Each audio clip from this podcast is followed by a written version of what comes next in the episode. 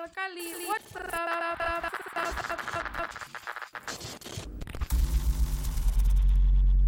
In a small, remote village, strange things have been happening. The food supply has dwindled. A plume of dust has surrounded the place, seemingly from nowhere. The soldiers from the kingdom have gone mad with power, slaughtering people with reckless abandon. The village elders surmise a curse has been cast on the people. With the town facing impending doom, how will the people of the little village survive?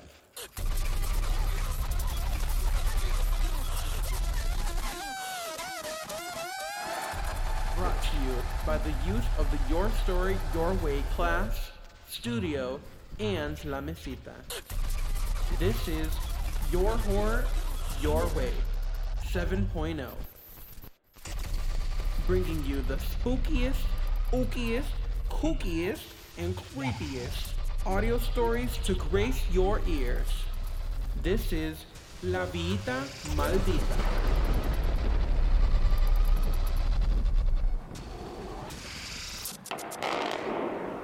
A year ago today, when a cloud of dark smoke covered years of contamination, corruption, neglect, and putting money over people, engulfed the southwest side. There was a huge cloud just covering the entire neighborhood. It was dark, and they knew something was wrong.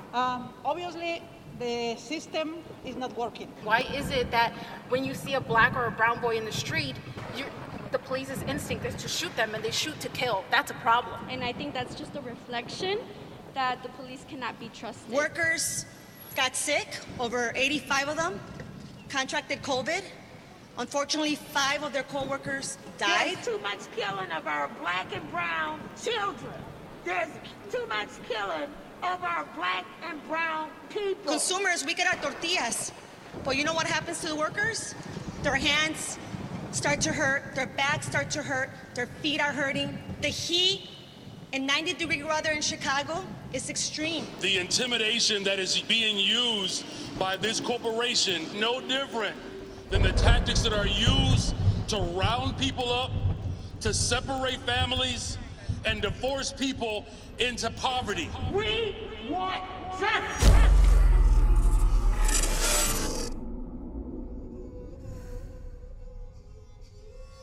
Hi, my name is August. I'm 23 years old, and this is my second year in the Your Story, Your Way program. We grow up so fast. Well, my favorite horror story is Uzumaki by Junji Ito, and it's a wild ride. I really like it for the art. I think that's what most people like it for. The story's okay, but the art though, mwah. It's about like a curse on a village. And then it's like spirals. They come out of like, they just start appearing, and then there's like people obsessed with the spirals. They're like, oh my god, I gotta have more spirals, you know. And then that's basically how it goes, yeah. Dang. If I were to have one candy for the rest of my life, I'd be a sad person. But I would have to choose probably those Sour Patch watermelon ones. Those are really good.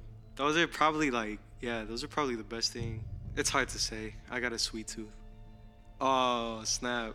My dream Halloween costume, it'd have to be like Voltron. Like the whole like mech suit, like everything moves and everything.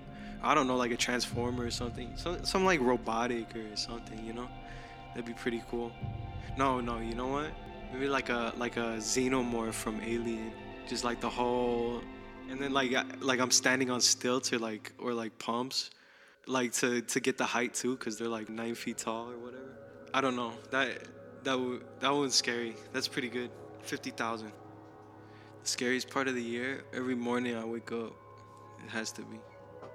Hey, hold on. I'm recording. My fans, you know. No, not today. I can't interview. I'm doing another interview right now. Tell my secretary.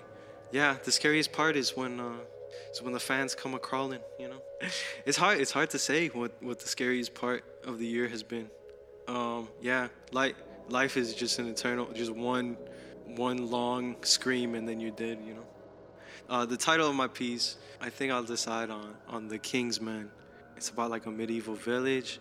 It's told from the perspective of a young girl witnessing a change in her village, more particularly about the guards in the village. And with this whole like Your Horror, Your Way series here, we wanted to focus on maybe like a real world tie-in to these curses, you know? Though there's elements of like, you know, obviously this, we're not living in a medieval time, you know what I mean? I just picked it for, I thought it'd be interesting as a thematic thing, but like this is supposed to correlate with the increasing amounts of police brutality, or like I guess the increased awareness, you know? Because it's always been, police brutality has always been in this nature. So I wanted to explore the topic of police brutality in like a context, like a fantasy context, you know? I wanted to take a maybe a horror spin on it.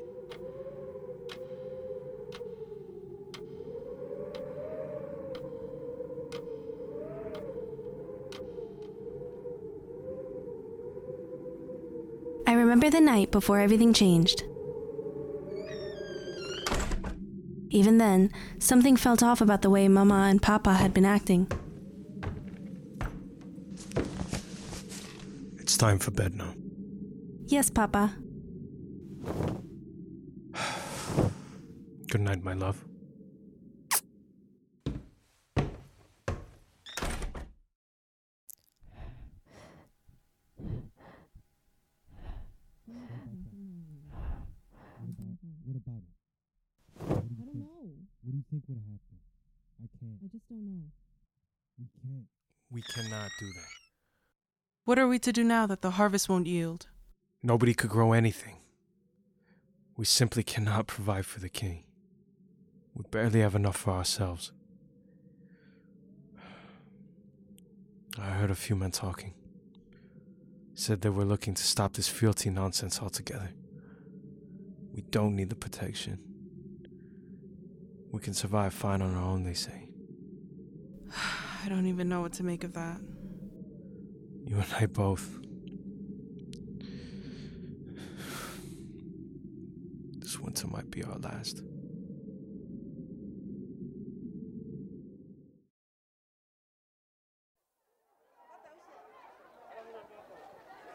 The next day, while working with Mom in the village square, a fight broke out among the men at the ration stands.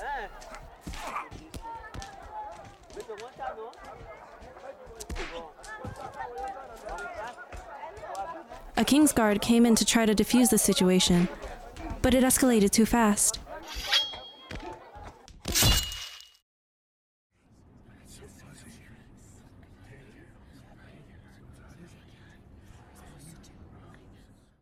That night, more guards came into our village and demanded quarter in some of the homes.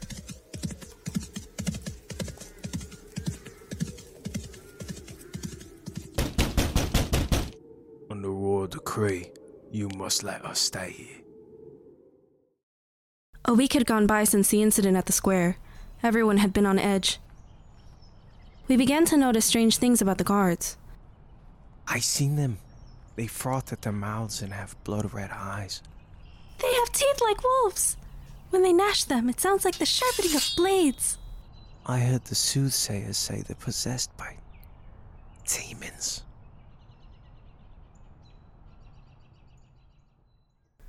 It's a full moon tonight, and I have a sinking feeling. I can't sleep.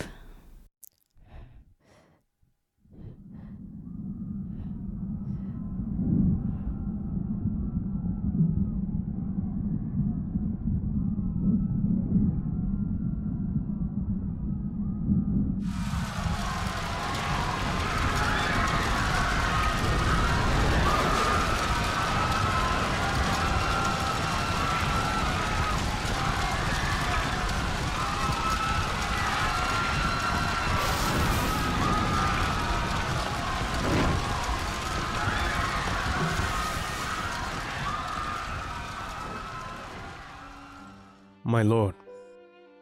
Has my order been fulfilled? Yes, my lord. Every insubordinate has been dealt with. Oh, good. And the crops? They should be here by noon, my lord. Excellent.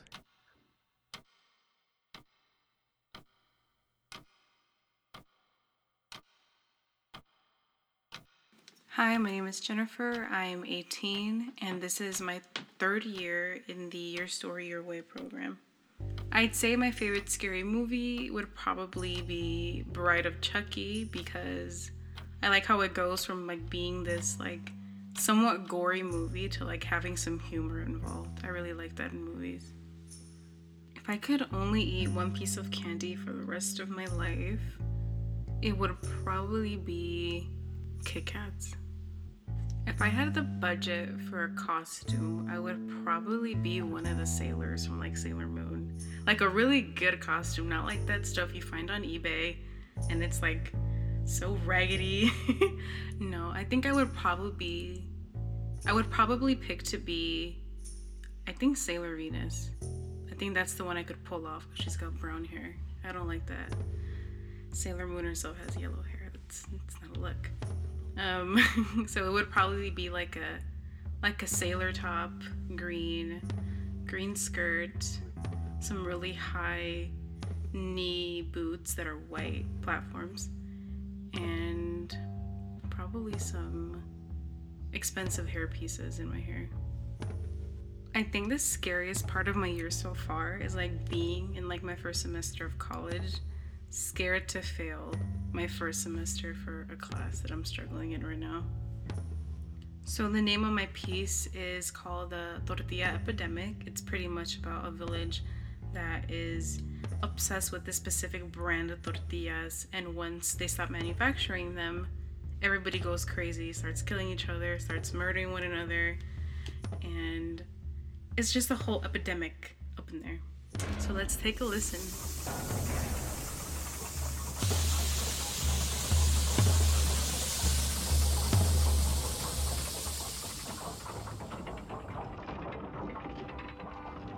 In a village where Mexicans are skipping down the street in harmony for their Sunday breakfast of chorizo con huevos, huevos rancheros, and their arroz con frijoles. Is every tortilla created equal? Absolutely not.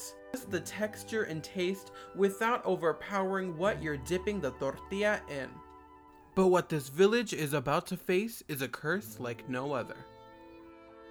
Ay, Doña Fernanda, sus tamales, requísimos. Por eso le digo a todas las chismosas mujeres del trabajo que vengan a comprar de usted.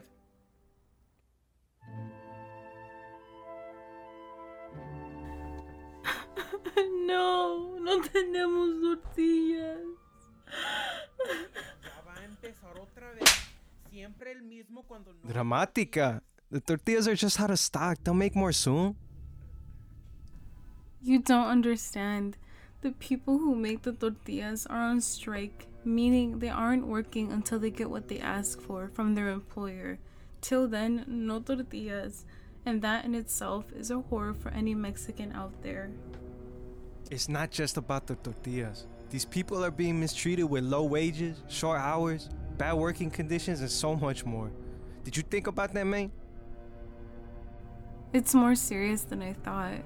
Not only are the employees on strike, but their own customers look so mad too.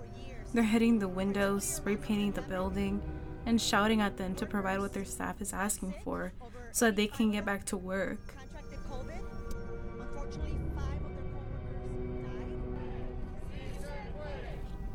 Psst. You know, if you really want to get your hands on some tortillas, I know a guy that knows a guy that knows another guy about where to find them. Really? Who is it and where? I can Uber us. Shh. No need for that. You know, hold on. Let me make a few calls. Hey, fool.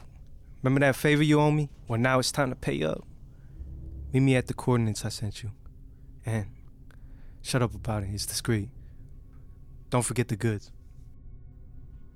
Once the tortilla dealer was close to pulling up, little did he know that a spooky had a tortilla comal ready to whack him if any shady business went down during the exchange. Hey, it's me. Where are you? I'm here. Ay, Dios. Why did you sneak up on me like that? Were you planning on jumping me? Me jump you over some tortillas? Come on. I just want to have a dramatic moment is all. Show us the tortillas, man.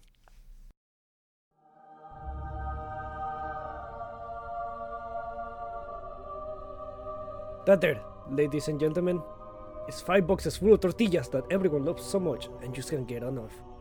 Pero con cuidado, es bien adictivo. Each box is roughly $15, so 15 times 5 is $75. That's what we owe you. Oh, no. These tortillas are hard enough to get. I didn't drive all the way down here for $75. $35 for each box. Get out of here with that. Ugh! Asu! Oh my God. Spooky, what did you do? Did you just knock him out? You said you weren't paying $175 for tortillas, so now we ain't paying the dude nada. You're welcome. I never said to knock him out, though. Are you tripping? Get in the car. We got our tortillas, and that's all that matters.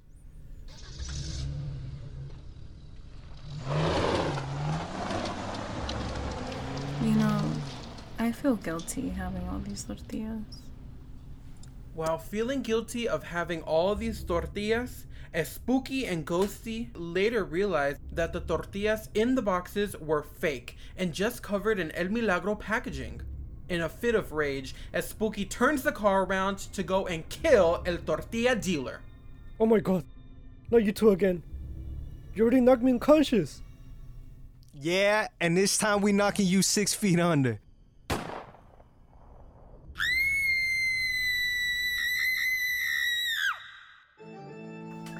And it only got worse from there, as Spooky and Ghosty, just like everybody else, never got their goods.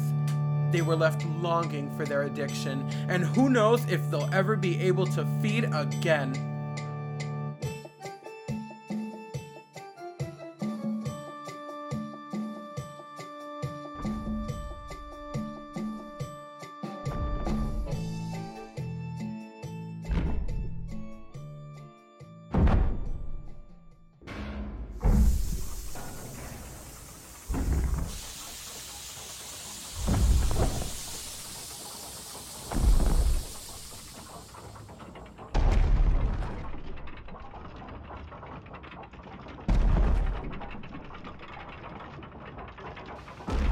My name is Irene, I'm 14. This is my first year in Your Story, Your Way. My favorite scary trilogy is Fear Street. If I could only eat one specific candy, I would probably eat Sour Patches. If I had an unlimited budget and resources, my dream Halloween costume would be a jellyfish, and I would have like light up lights and strings hanging out of it. The scariest part of the year for me is the start of high school. I don't have a name for my story, and it's about how a pothole became a monster and destroyed Little Village.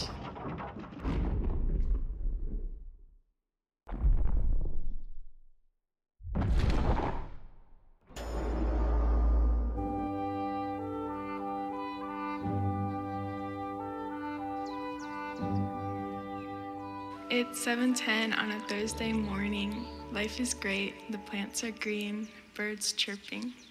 Cielo was on the way to school, going a good 6 miles per hour. Until boom, a huge pothole appeared out of nowhere. Was frozen in shock, the bike propelled them forward. The moment came out as a marvel scene at the rate they were going. Cielo scraped a knee, but it stopped being important when they felt this energy trying to pull them into the pothole. Cielo jumped up and started running. All seemed fine until the pothole was cracking its way to them. The hole was getting bigger and bigger, consuming the parked cars, the fallen debris, and even the street lights. It is only 2 inches away from a 12 feet deep crack with a dooming end. Cielo jumped and threw himself on the sidewalk. The world has split in half. The ground started rattling. Growling started to get louder and louder. With it came these huge tentacles, grabbing onto buildings and houses, tearing them down to the hole. Everyone was running out of their homes, scared. Cielo started shouting for people to go back to their houses, to find weapons and defeat the monster. As people started dispersing, a chant ensued. With them, people brought back crosses, holding on to each other. They threw the crosses in and prayed. The monster starts to scream in pain, smoking up. It started to smell like the sewer opened up. When the smoke drifted away, there was no reminiscence of the crack that was once there. The monster tucked away once again. It just became another legend, another memory. In the end, Sheila rides off to the sunset back to school.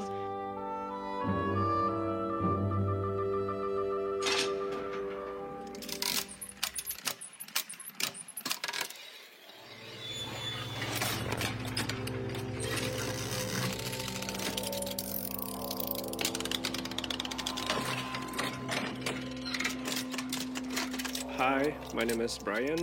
I'm 23 years old, and to be honest, I've been part of Your Story, Your Way for a few years now.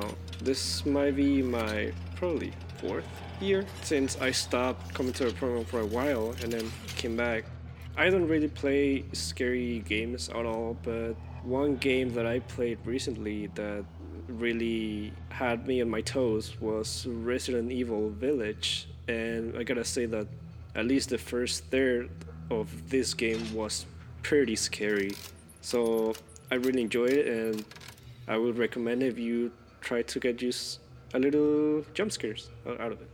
If I can only have one type of candy for the rest of my life, it will be spicy pulparindos, just because they are just so good, and the spiciness is not too much and not too little.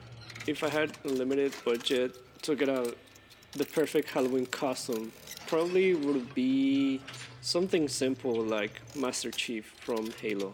I just love the character, and I just think it would be cool to have it just because everyone will recognize who it is and will be surprised with it. The scariest part for me of this year will be thinking about my future and then not knowing where it's going to lead me to. At one point, I just thought about it too hard, and I just had a mental breakdown.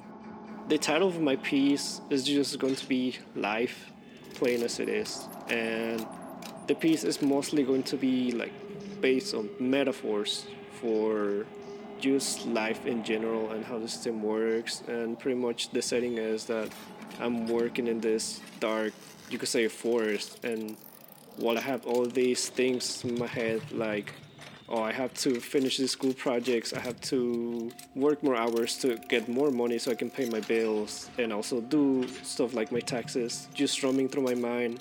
And while I have all that in my mind, I start getting chased by these creatures, each one representing each of my problems. And as the story progresses, I'm just trying to figure out a way to deal with this problem /creatures. And mostly the setting is going to be like, it's going to have a lot of suspense, and basically they're going to be chasing me around. So make sure you have someone to grab one too, because this is going to get spooky.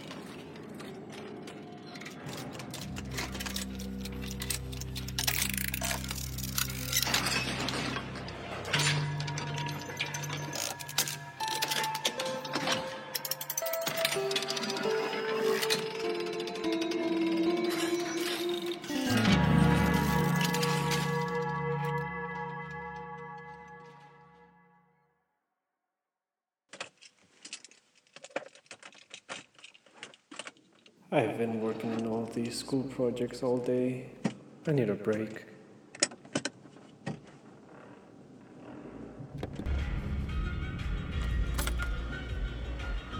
What's up is back.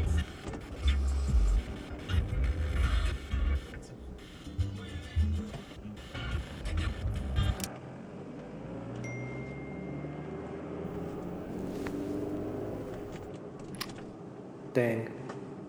My bills are due. and I don't have enough money to pay them. Do I really have to put more hours at work? Crap, I haven't filled my taxes either. Do I even have time? I really need that money.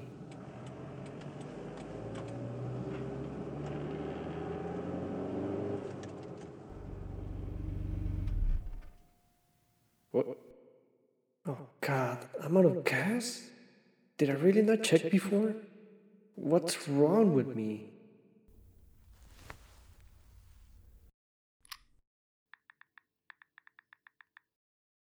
The closest gas station is 5 miles away. It's a long walk, but cheaper than calling a tow truck.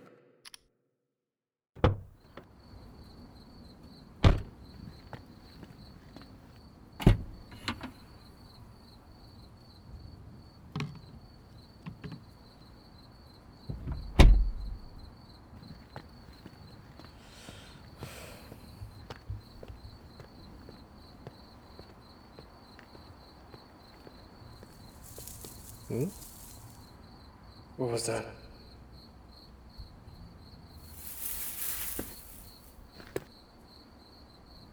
What?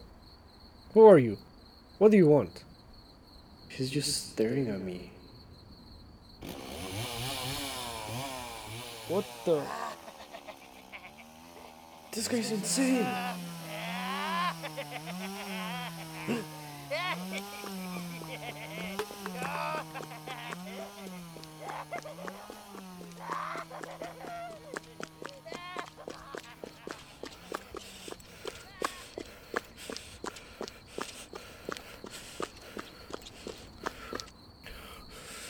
I think I lost him.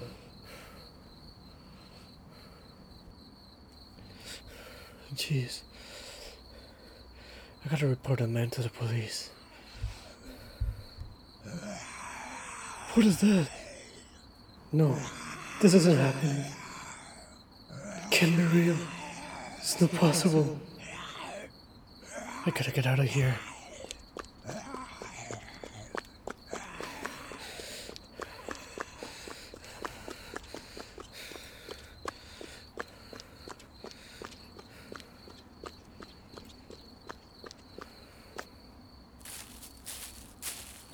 I should be safe in the woods for now.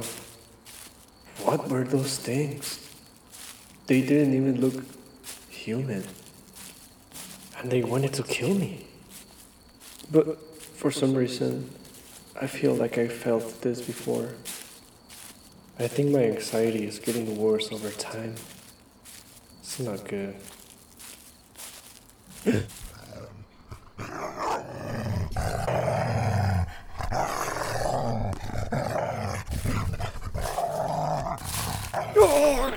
Get off me!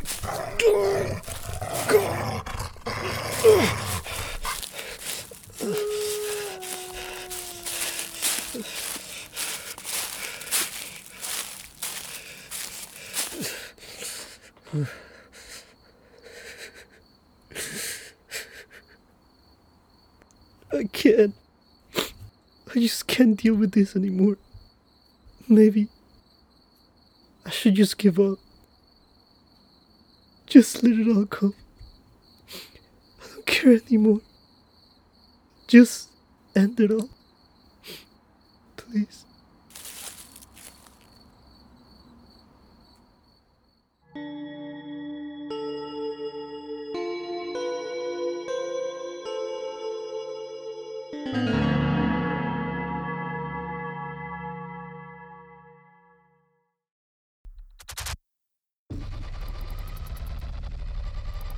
You're listening to Your Horror, Your Way. 7.0 La Vida Maldita.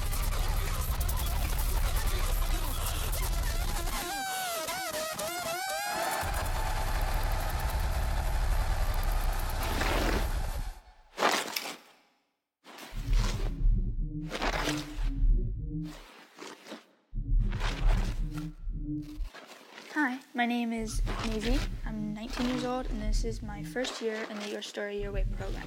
My favorite scary movie Well, I used to like the It franchise a lot. It's not really that scary, but I used to like that a lot. Other than that, I don't really like scary things because they freak me out for like a long period of time after I've watched them. If I could only eat one kind of candy for the rest of my life, probably have to go like sour gummy worms because you can snack on them, they're not too hard, but I don't like chocolate, so I like to have something sweet or sour. If I had unlimited budget and resources, I think I would want to dress up as the Hex Girls from Scooby-Doo. They have like really like, they're not that complex costumes, but they're pretty cool. And they'd be hard to find. I'd probably have to make them on my own, but I would want to dress up as one of those. The scariest part of the year for me was moving to college. I moved 800 miles away from home, and it was all new and different, and a lot to take in and a lot to deal with, so that was scary. The title of my piece is Phantom, and it describes one of the experiences of having OCD, which is intrusive thoughts, and it follows a character as he walks into his home and then becomes paranoid that the door isn't locked, and he keeps having to check it and knock on wood to stop the jinx because he's really afraid because of the phantom of OCD thoughts that something bad is going to happen. And so it just sort of reflects the panic and fear that can come with OCD, which a lot of people don't know that much about.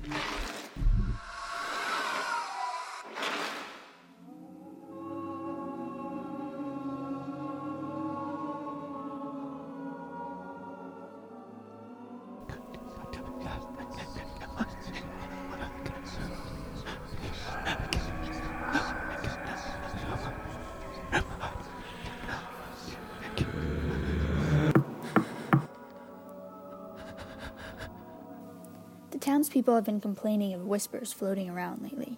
These whispers aren't hushed gossip or unkept secrets, though. These whispers don't come from any human, either. The townspeople don't know it yet, but quite the terrifying phantom has found itself slipping into any vacancy it can find amidst the town's muddled minds.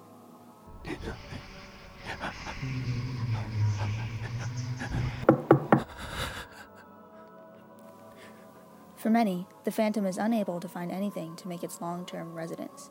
It glides from mind to mind until it finds one it can really sink its nails into.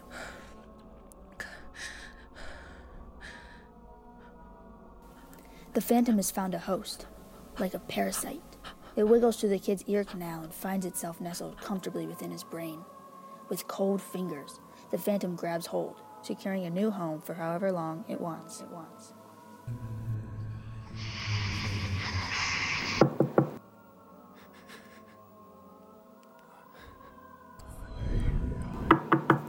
These whispers aren't rumors.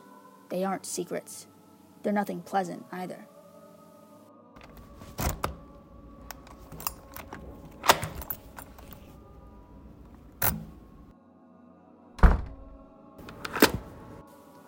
The phantom whispers something much worse than local scandals.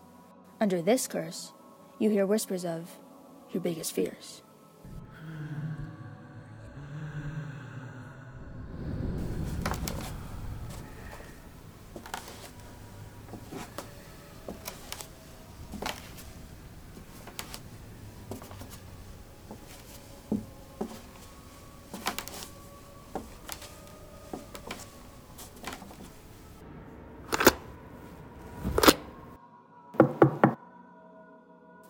You didn't think it'd be that easy, did you?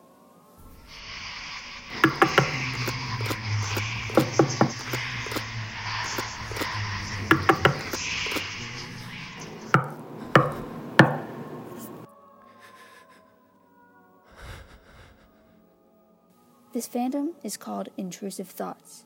It won't tell you that, though. It's a product of a curse called OCD, obsessive compulsive disorder.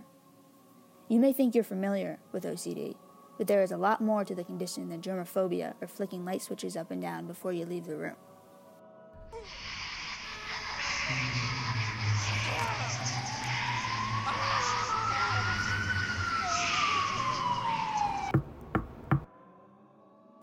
Intrusive thoughts are recurring, unwanted thoughts, urges, and mental images. Intrusive thoughts and OCD are not exclusive to one another, but are often associated. As someone who has struggled with OCD and its intrusive thoughts since I was a child, I can attest to the distress and discomfort caused by the nearly constant beratement by my own brain.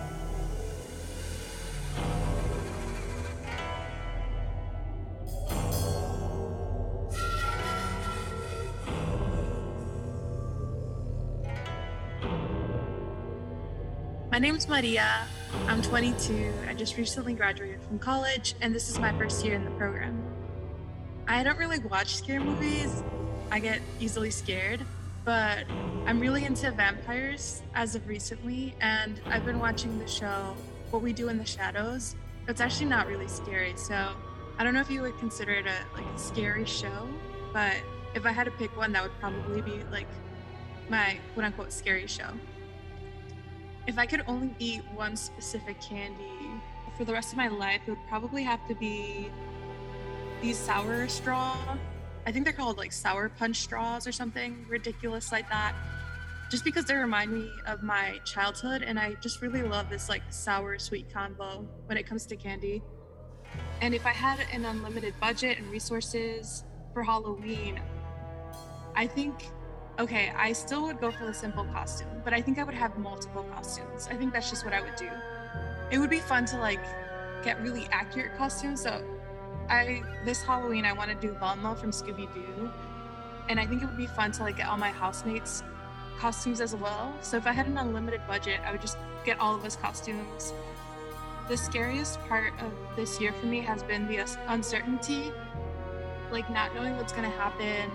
Is really scary for me. I usually have some sort of like plan. I'm the type of person that has like a 5-year plan, and it felt like with the pandemic, there really wasn't a way to have a 5-year plan. I just didn't know what next year would look like. I didn't know what next week would look like. And so I remember feeling really frustrated, but also just afraid. I just didn't know what the future was gonna look like. And my piece is called Cursed. There are a few layers to that. There's a story of two characters are revisiting their middle school, and there's a story within the story, which is like they're going back into the past, and they're talking about one of the characters and how she got her nickname, which is La Bruja, because she supposedly cursed someone, or someone called her a witch. And so there's that curse of cursing the bully in the story, but there's also the curse, the way that the people in this town makes sense of the circumstances that they're living through, and like how their schools, their libraries, all these institutions that serve them are falling apart, and they don't have the necessary resources. And so there's that notion of a curse as a way to make sense of systemic issues. But there's also the curse, I think, at the very end of feeling like there's nothing you can do and feeling very helpless, and that's a curse in itself, and that's something that the character of La Bruja or Beatriz carries with her, and that weighs on her, and I think that weighs on all the characters in the story.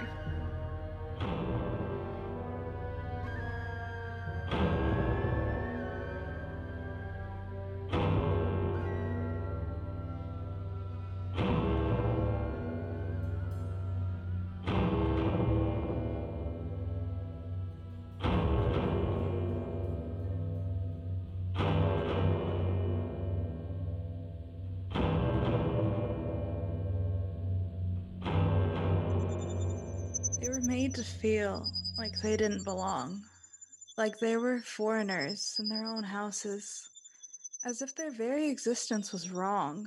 Go back to your own town. This is our land. Stop interrupting. This isn't about you. It's about her, La Bruja. And maybe a little bit about me too. Excuse me, the name is Beatriz. I don't like being called La Bruja.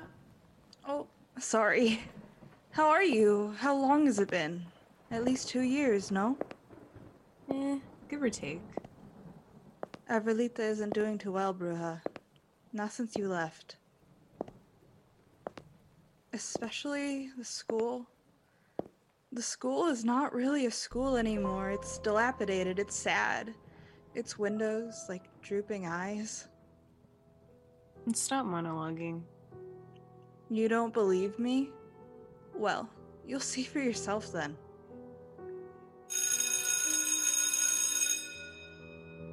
Once upon a time, at Care Middle School, there was a bruja named Beatriz, who so badly wanted to leave this town. She felt so out of place. Oh my god, don't be so dramatic. Why do we call her La Bruja, you ask? She earned that name on a balmy day in May, in the 8th grade. Out of my way, patas flacas. Can't you see we're trying to play ball? Okay, I'll move. Get out of my way, you idiot. What are you doing here? You'll never belong. Your ancestors came here for what? Your American dream will never manifest. That's not true. Are you listening to this, Bruja? That's not what he said. That's not what you said. Remember, we were in middle school. Get out of my way, you stupid Mexican. And you said... nothing? No, there's no way I said nothing. And I said, leave him alone. You didn't have to do that for me. You didn't have to hit him. Trust me, I wasn't doing it for you. I hated that guy. You little witch.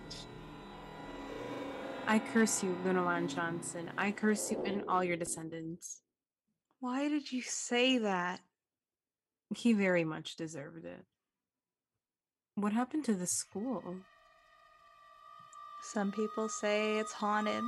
Some people say it's cursed. Some people think you cursed it. The day you cursed Donovan Johnson. Did it always look that way? It's gotten worse. Beatriz, maybe you can fix it? Fix it? With what? Uncurse it, or something. Work your magic on it. So, you know I'm not actually a witch, right?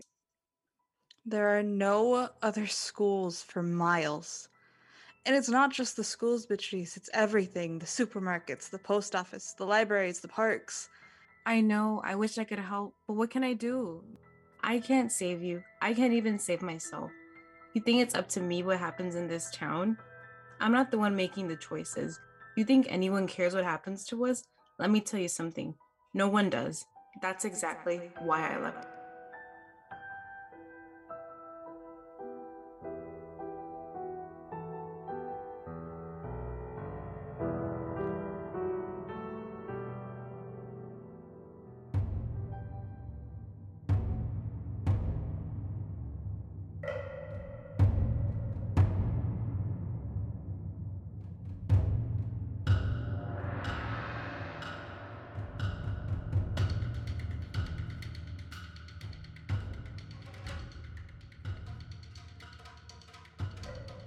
My name is Sid, I'm 23, and this is my first year in the Your Story, Your Way program.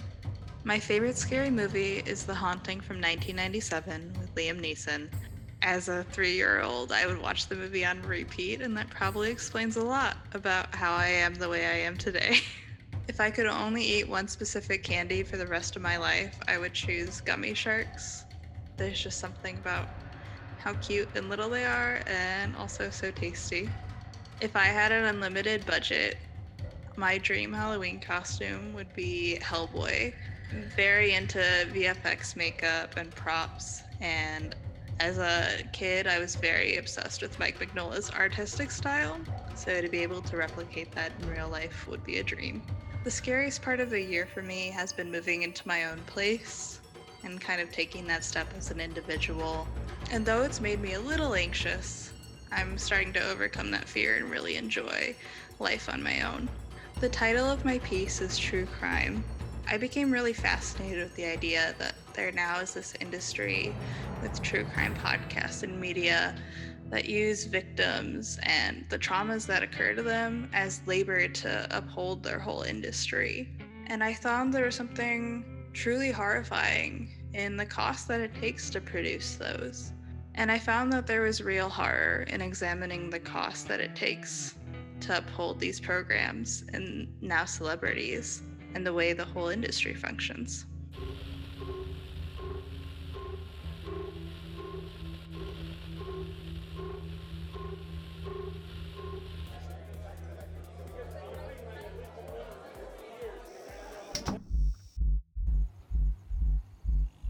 Are you sure you'll be all right getting home? I know the car's full, but we can figure it out. No, I'll be fine. I'll grab a lift or something. I'm right around here. Just text me when you get home, okay? You heard what happened to Jesse last week? I mean, Jesus. Didn't you hear the whole thing on Their Story podcast? $34 for a mile? Freaking surge. Walking it is. I just put on my headphones. It'll be fine. It'll be fine.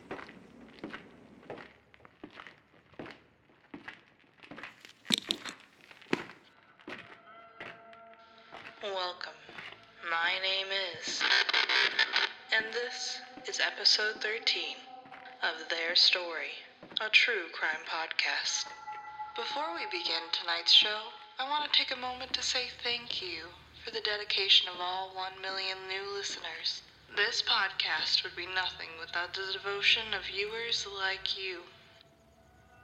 As always, before you decide to keep listening, a warning. This could be any of us. Still there?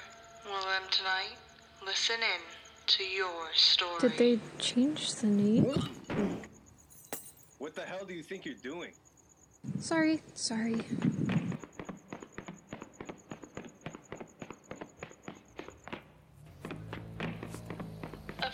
We can't be sure what drove the man to take pursuit that night. Was the crash a sudden interruption to his evening, or had he been lying in wait there?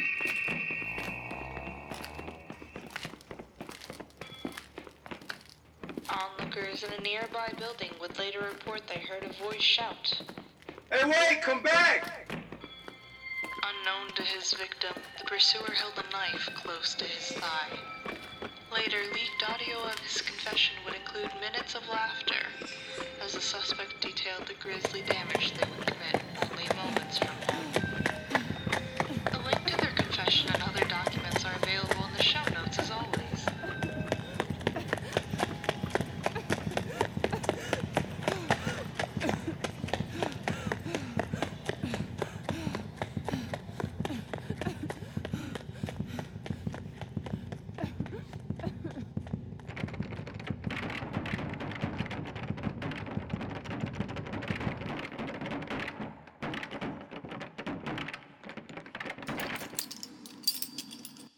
Let me help you with that.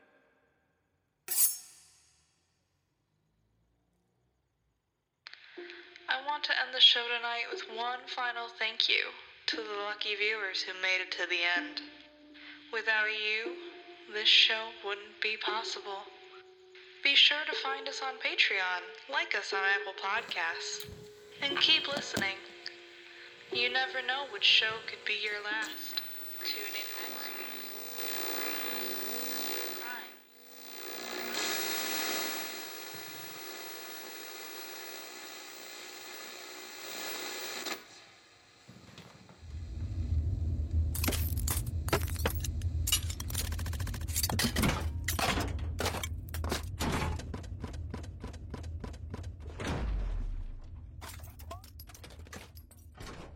Hi, my name is Citlali Huerta. I am 12 years old and I am in the program La Mesita. My favorite scary movie is probably, I don't know, I actually do watch a lot, but maybe Annabelle Creation. That was actually an interesting movie. And for games, I don't really do scary games. And books, I like, I don't really read scary books either, so I don't really know what to say about that. Shows are different. If I had to eat one specific candy for the rest of my life, I would probably eat Starburst. Starburst are my favorite. my dream Halloween costume would probably be a skeleton, but like I would do it all by myself, like all decorations and everything. Like I had to paint on my hand and everything. And the scariest part of the year for me would probably be Halloween sometimes, because like my cousin does always make sure she has to check the candy, because she's just like, you don't know if someone poisoned it or something. So yeah, that's pretty scary sometimes. Oh, and the title of my piece is called The Legend of La Chancla.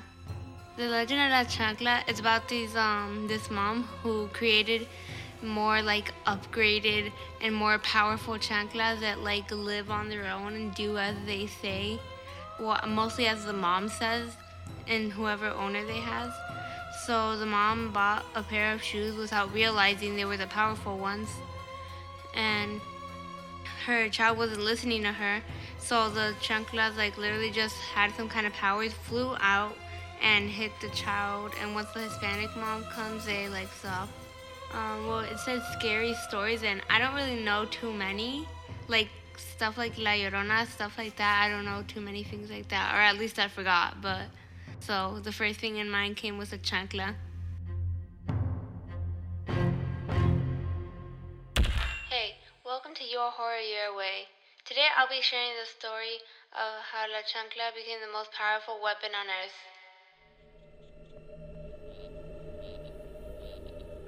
Ever since the chancla was created, a Hispanic mom decided to take it further by upgrading the chancla. She turned the pair of chanclas into a living thing. She knew it was too powerful to be in the wrong hands, so she started making other kinds of shoes and kept them in the attic so people wouldn't find them, or at least dare to look.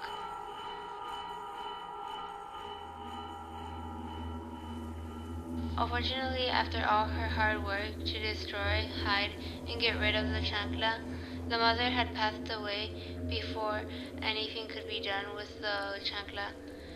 Her mother died due to the respiratory virus. Some say it is a mutated COVID-19, while others mention about the chancla. Her grandchild decided to open a shoe shop and planned on selling the chancla that the mom made, along with the shoes. The grandfather is unaware of the dangers and horrors the chancla holds.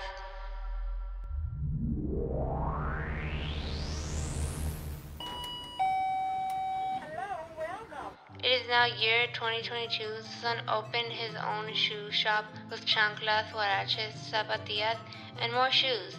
Another Hispanic mom went to the store to get a nice strong pair of chanclas, and she got what she wanted. The chanclas were alive, so they felt that they were going to be bought any day now. They were dying to leave. The mom found the chanclas, and they looked very beautiful. But did she know that they were alive and ready to attack?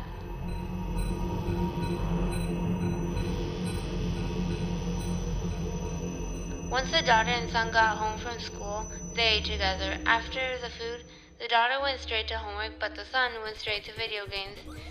His mom told him, "Do your homework and then video games, mijo." He didn't listen to her. The mom repeated herself, "Do your homework, then video games, mijo." The chanclas knew the mom needed help because the son still disobeyed the mother. So the chanclas flew out of the box and hit the son in the face. The boy started crying, and the mother was wondering what happened, so she went to go check on the son. The mom came to ask the son what happened, and she finds the chanclas whacking the son. Once the mom came, the chanclas stopped, and the son got up and did his homework. The mom was surprised about what happened and was worried.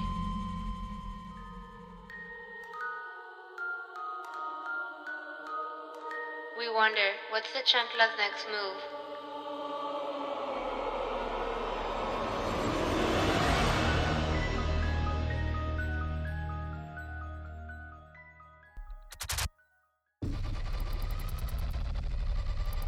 You're listening to Your Horror, Your Way 7.0, La Vida Maldita.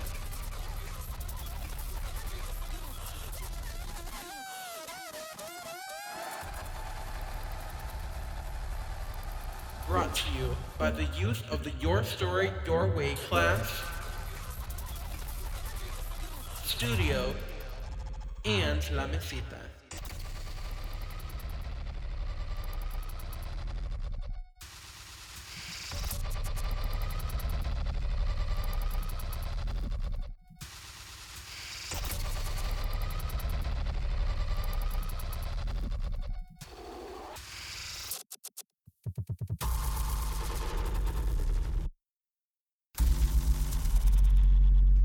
In a small, remote village, strange things have been happening.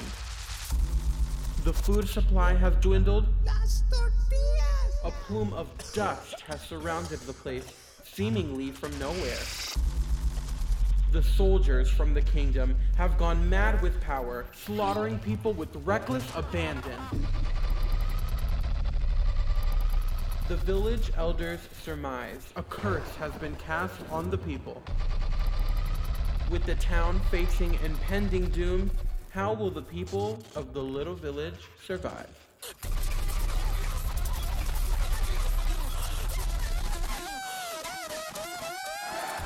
Brought to you by the use of the Your Story, Your Way class, studio, and La Mesita.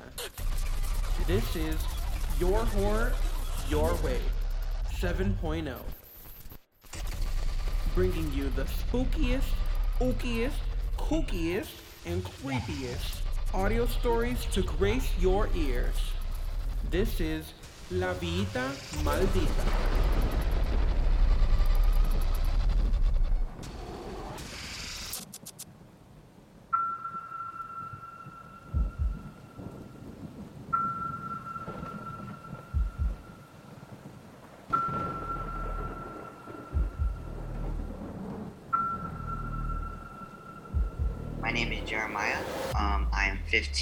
And I've been in the program for, I believe, it's my second or third year. I don't recall which, as I did the Christmas show last year. My favorite scary movie? I don't have a scary movie, but I do have a scary game. It's called Castlevania franchise, and it's very, very cool, especially some of the newer games that came out. And I just like the themes of vampires, because vampires are generally very strong and powerful beings. One specific candy I could eat for the rest of my life. Okay, I got it. You know those blow pops that you get from the corner stores? I love those because they have little gum centers in the middle of them. Blow pops, they're amazing. If I had unlimited budgets and resources, what would my dream Halloween costume be? I've had this idea for a while now, actually. I wanted to create a sort of realistic robot body for me. I tried this once last Halloween. It turned out all right, but not as entirely as how I envisioned it. So I would want foam, sort of armor on my arms and legs and body to signify mechanical pieces and muscles. Then I would want a cool helmet of some sort to block out my face and so show only a visor. And I also saw on YouTube, it would be pretty cool if underneath the plating, I could switch it on to make myself glow basically between the armor pieces. I thought that was a really cool concept, and if I had unlimited budget and resources, why stop at foam? Make it an actual metal piece. That could be cool. Scariest part of the year for me, there's two of them. The first was when my dad got COVID, and that actually scared me a lot because back then COVID was most of the propaganda around is that you get it, you die. And I was very thankful, and I'm very grateful that he was able to survive it. And he's been COVID-free ever since. The second one happened way more recently. Me and my dad almost got into a car crash. Almost, emphasis on almost. Thank God for the other guy stopping in time. So that was a little shaking. And the title of the piece and description of the piece I'm pulling up. The title is What You Would Do for Love. And the description of the piece is basically there's a man who has lost his wife due to COVID, right? Shocker. But the twist here is that he is so stricken with grief and pain that he is resorting to anything to bring her back. Screwing everyone else and not taking into consideration what she wants, only taking into consideration what he wants and what he deems is right. So he resorts in black magic, he resorts to sucking demons, monsters, all to just make his dream of having her come back a reality, because in his mind she was taken too soon, when in reality that's not how death works, buddy.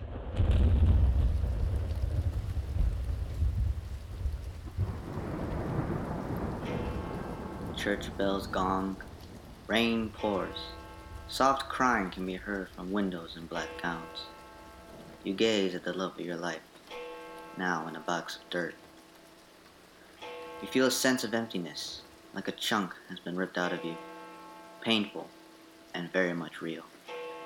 Someone has been taken from you, and you want to get her back.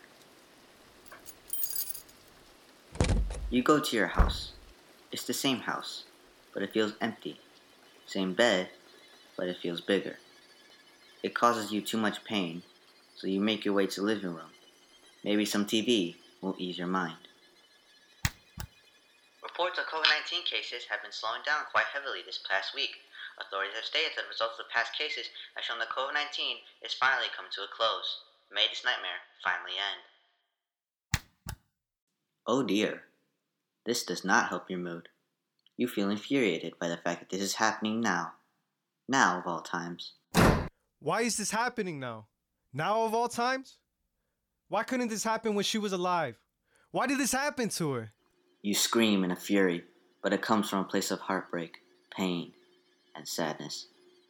After the 2 whole weeks, you can't take it anymore. You can't. She was everything to you. Your life. Your purpose. You are breaking. And she commend you. For the next few months, you research how to reanimate, resurrect, and revive. You are so consumed with the taboo art of necromancy. Your goal is to fully bring her back, not as an undead monster, but the way she once was. Perfect. Your books say that in order to have the power to fully resurrect someone with no rotting flesh or loss of mind, you need to steal the essence of other magical creatures through dark absorption. Absorption of other creatures? Okay, so by the end of this, I need to be able to absorb Ren Karikato, or whatever the hell his name is. Before that, let's start small.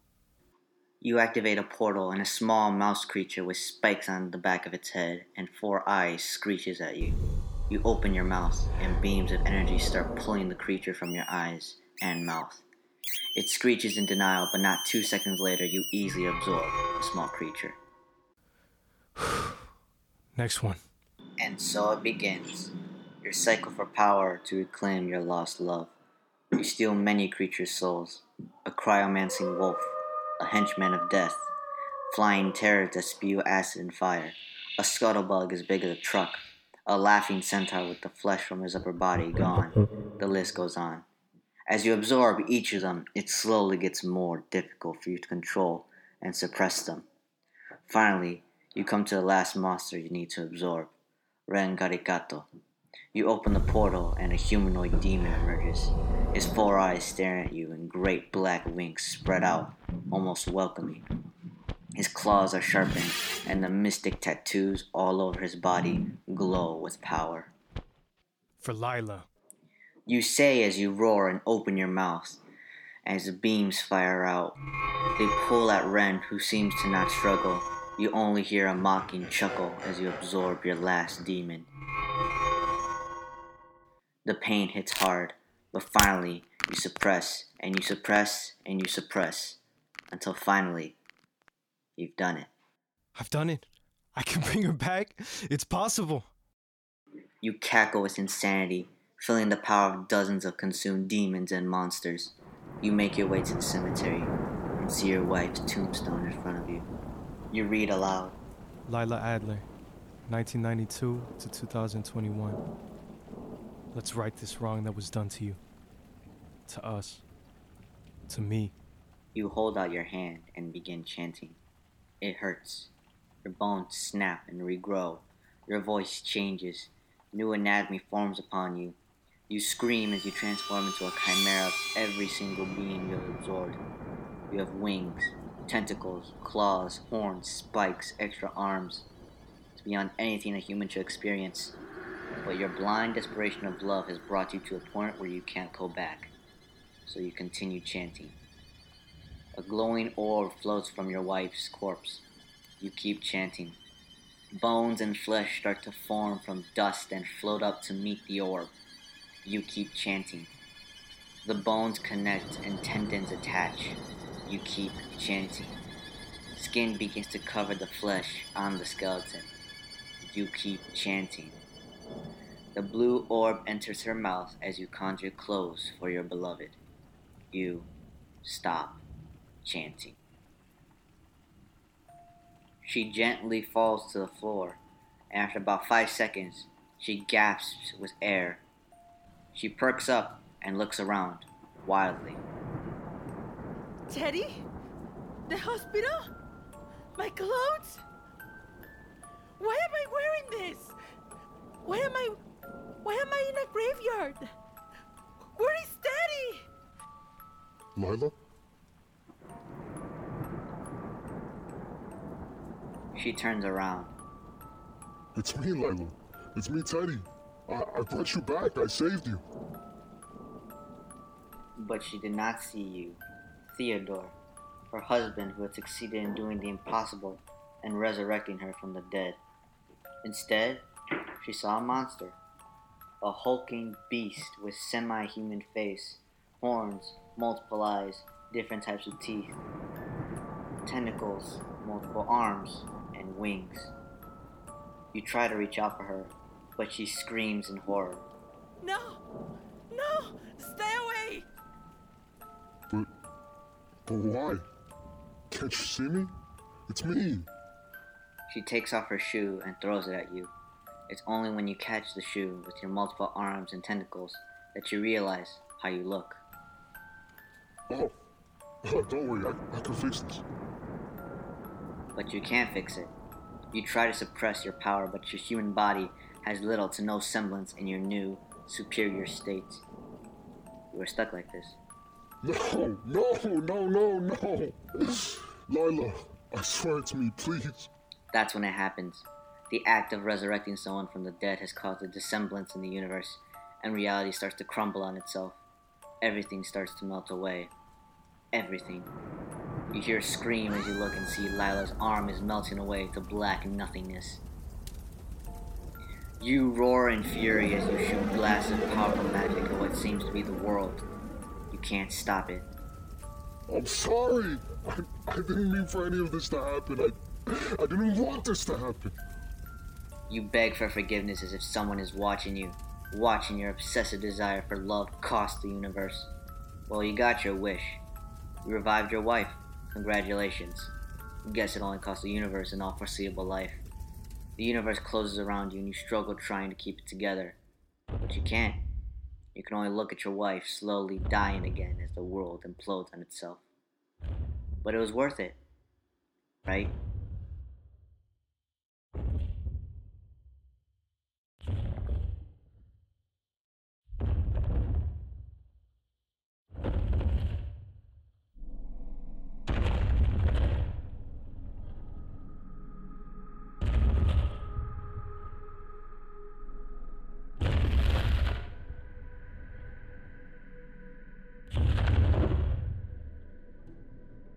My name is Vic, I'm 15, and this is my first year in the Your Story, Your Way program.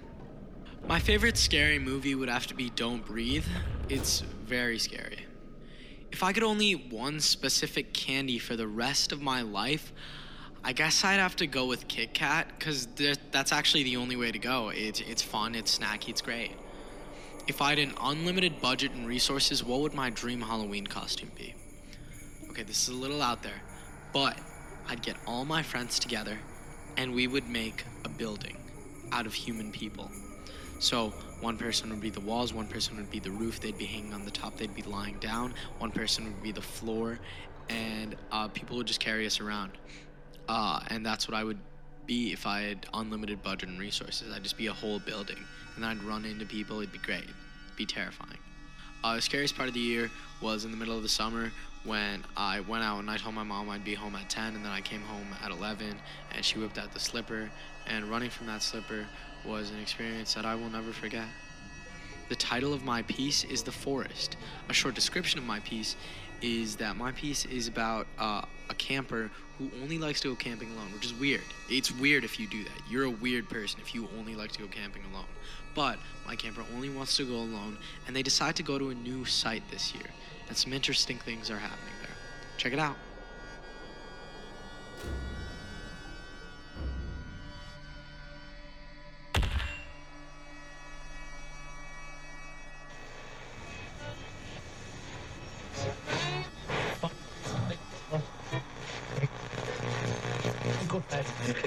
Have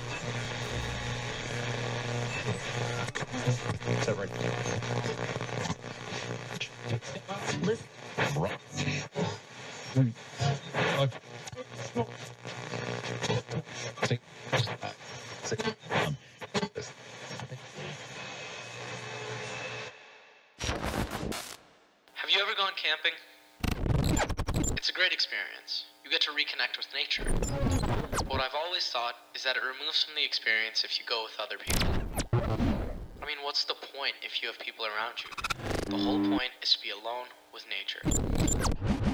So when I go camping, I go alone. My usual site was closed this time around, but I figured it's always good to try something new. I went to a new place called Maledictus Terrace. What's nice is that they only allow solo campers. They understand the sentiment of people like me.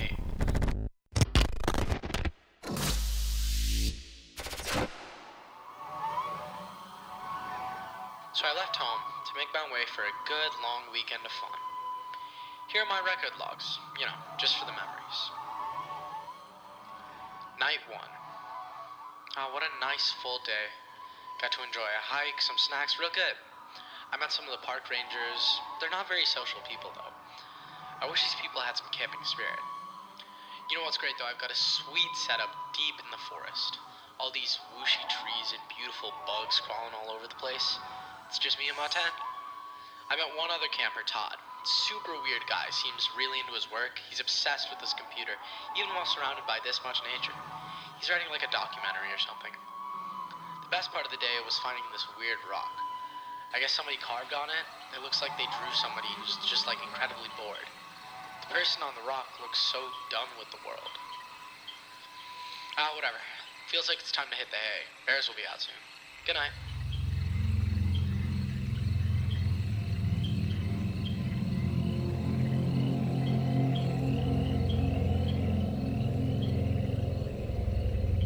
Night 2. It was a solid day. It just feels like there's not that much to do here, you know? There's only one pond, the rest is just forest. As much as I love nature, this feels like a scam. I spoke to Todd today, and his documentary is about the curse that apparently haunts the campsite. I think that's kinda out there, but to each their own. There's actually one more camper here. No idea who he is, but he kinda just keeps to himself. He fishes in the pond though, I wonder why. He should have just brought his own food. He might have trouble fishing for food in these times. I found one of his fish, the dude just ate it raw. I mean, I'm familiar with sushi, but I'm not sure that's healthy, you know? It looks kinda gross, but who am I to judge? Alrighty then, it's been a long day. I think it's time for bedtime. Good night.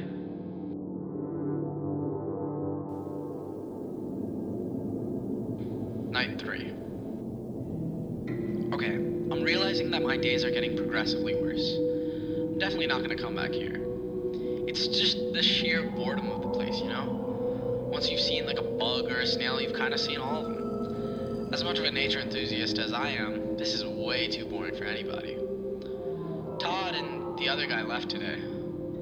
Todd mentioned he was prepared and ready for his travels. I never even got to talk to the other.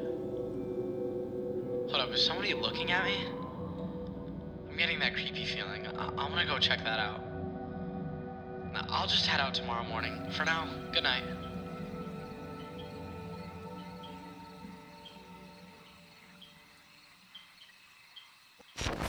You know what? I think I'm gonna stick around. This place is nice. Nice enough to stick around for a long time. I guess I couldn't appreciate it until I talked to the other guy. Turns out he never left. His name's Gabe. He showed me this beautiful lotus in the middle of the pond, and I guess it shows you how beautiful the world really can be. I'm gonna stick around for a while. So, for now I'll end my audio logs. This forest is so great, I don't think I'll ever want to leave.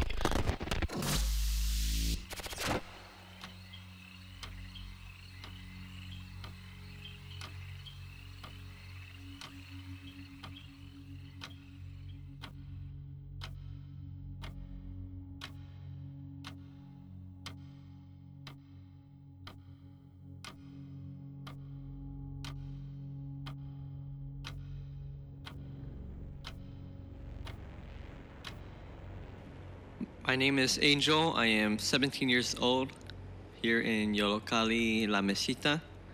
This is my first year in the program. My favorite scary movie is gonna probably be Trick or Treat. I don't really have a favorite scary show, but I like American Horror Stories. My favorite scary game is probably has to be Outlast. If I had to eat one specific candy for the rest of my life, I love Hershey's Cookies and Cream. It's really good, yeah. If I had an unlimited budget and resources, my dream Halloween costume would be, I don't know, something out of an edgy anime protagonist, I guess, from an isekai. Yeah, I'm a weeb. What's the scariest part of the year for me? That's gonna have to be February, because so much schoolwork to do in February, I hate it. My story is called Nuclear Winter. It was inspired by many shows and games that kind of had that nuclear apocalypse setting. And my story is about how a nuclear winter would be here in Chicago, how you would traverse the city, and just the dangers of being out in the open with radiation everywhere.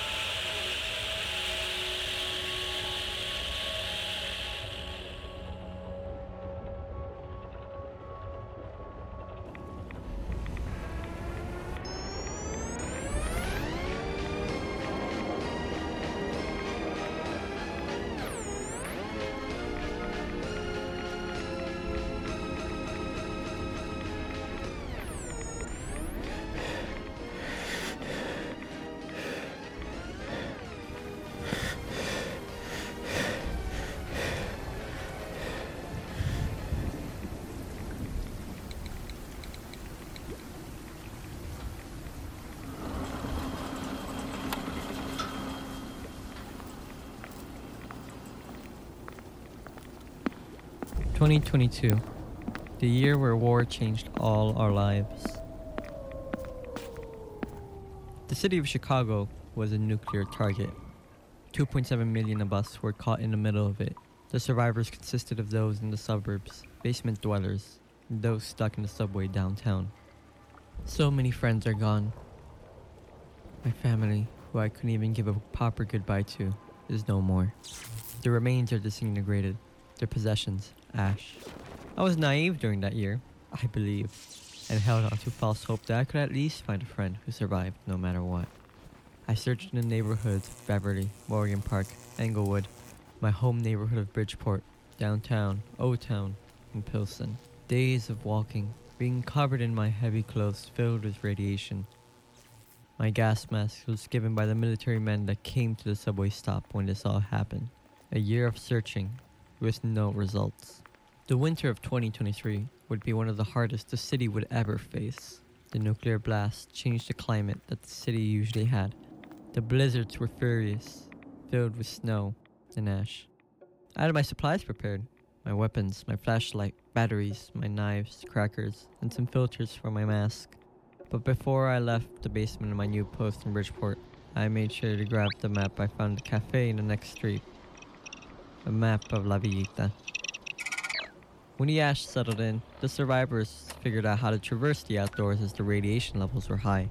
Many creatures became deformed, or dare I say, evolved. Rats became bigger. They were hairier. It was their speed that made them deadly. They never traveled in packs, but there were times when a horde of them would come crashing down on you. These were called runners. There were other monsters, such as the buzzers, zerballs, jaysaws,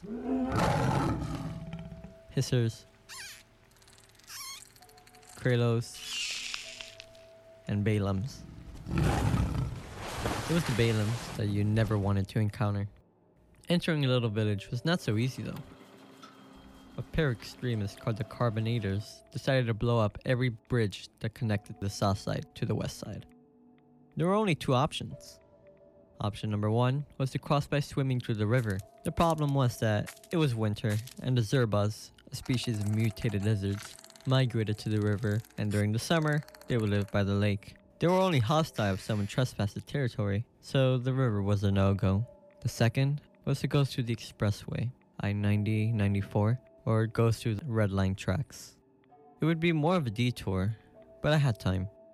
There was nothing else to do in this world of ash anyway.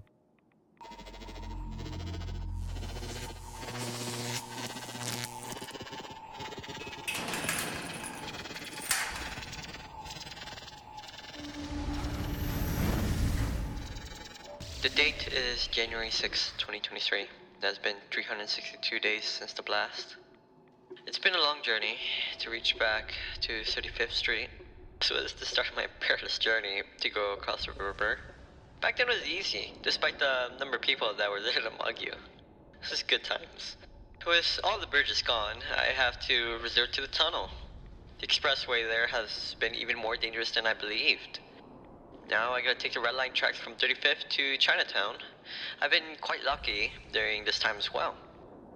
I befriended the Bridgelands, the previous residents from Bridgeport and Elmer Square. They knew me from just long ago. They've let me pass through the station. Many of these people I've known as I lived here before. The journey has not begun.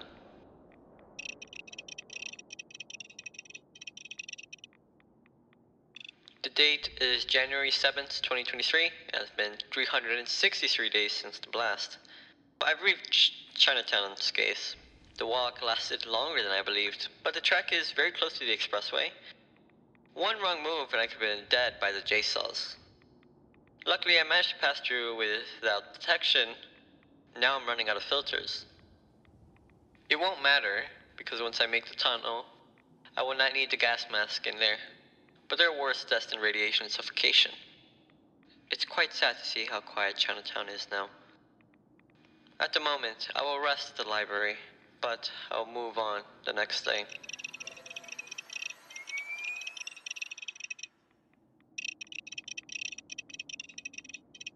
The date is January 8th, 2023. It has been 364 days since the blast.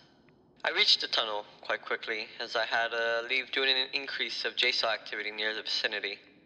I went in and turned on my flashlight. After 5 minutes, my gear counter stopped clicking. I took off my mask and breathed in the smell of blood and rotten flesh. I had at least half a mile until I reached the Roosevelt station, where the advocates, vigilantes who defended the people of the downtown area, were stationed. After another 5 minutes of walking, I heard a sound. Sounds of something crawling. But where? I had to move carefully, and I had to make sure not to make a sound. I had to keep my light on to make sure not to trip on the tracks. The sound was getting louder. But where is it coming from? It's coming from the right? No, above. The sound just echoed through the tunnel. I had no way to figure out where this creature was. One thing is for certain. This was a Balaam. I kept walking, but a new sound now pierced the tunnel. My Geiger counter. My flashlight stopped working, but for the moment, that didn't matter. I had to quickly put on my gas mask and unplug my backpack. I grabbed a rag and a bottle filled with alcohol and petrol. I grabbed my big lighter and set off through the dark tunnel once more. The crawling got louder and louder. As I was making progress, I was so close to my destination. But just as I thought that, I tripped on a track. The loud bang resonated through the tunnel, but the crawling stopped. My lighter was gone, but there were other green lights in the ceiling. They start falling and breaking apart. Then the Balaam fell on me, and I had a panic attack as it lunged to slice off my throat. Luckily, I had my knife with me, and it stabbed me in the eye. It crawled away, but I could still see its eyes. These spider-like things cannot be killed. Their flesh is as hard as tungsten, and bullets did not work on them. Luckily, fire works, but as I pulled the bottle with the rag, the Balaam screeched, and I could hear more calling noises. I had to run. I was outmatched, and I would be dead if I didn't have a Molotov. I started to run and pick up the lighter. I then lit up the Molotov and threw it to what I thought was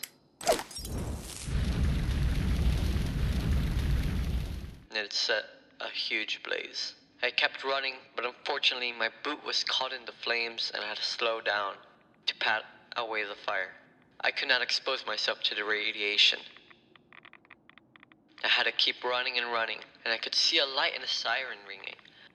And then something jumped behind me. Its 8 legs wrapped me up, and I was pinned.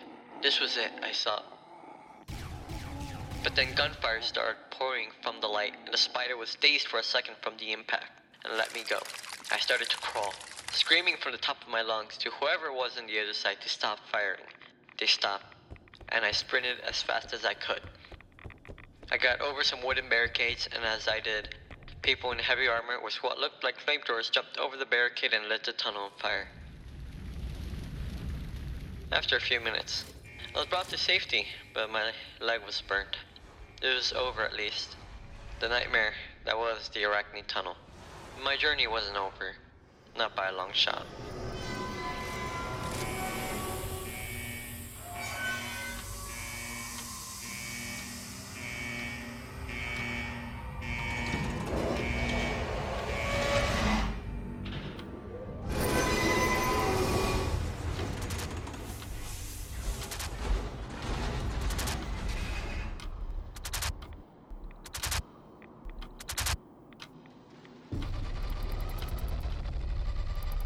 That was Your Horror, Your Way 7.0, La Vida Maldita.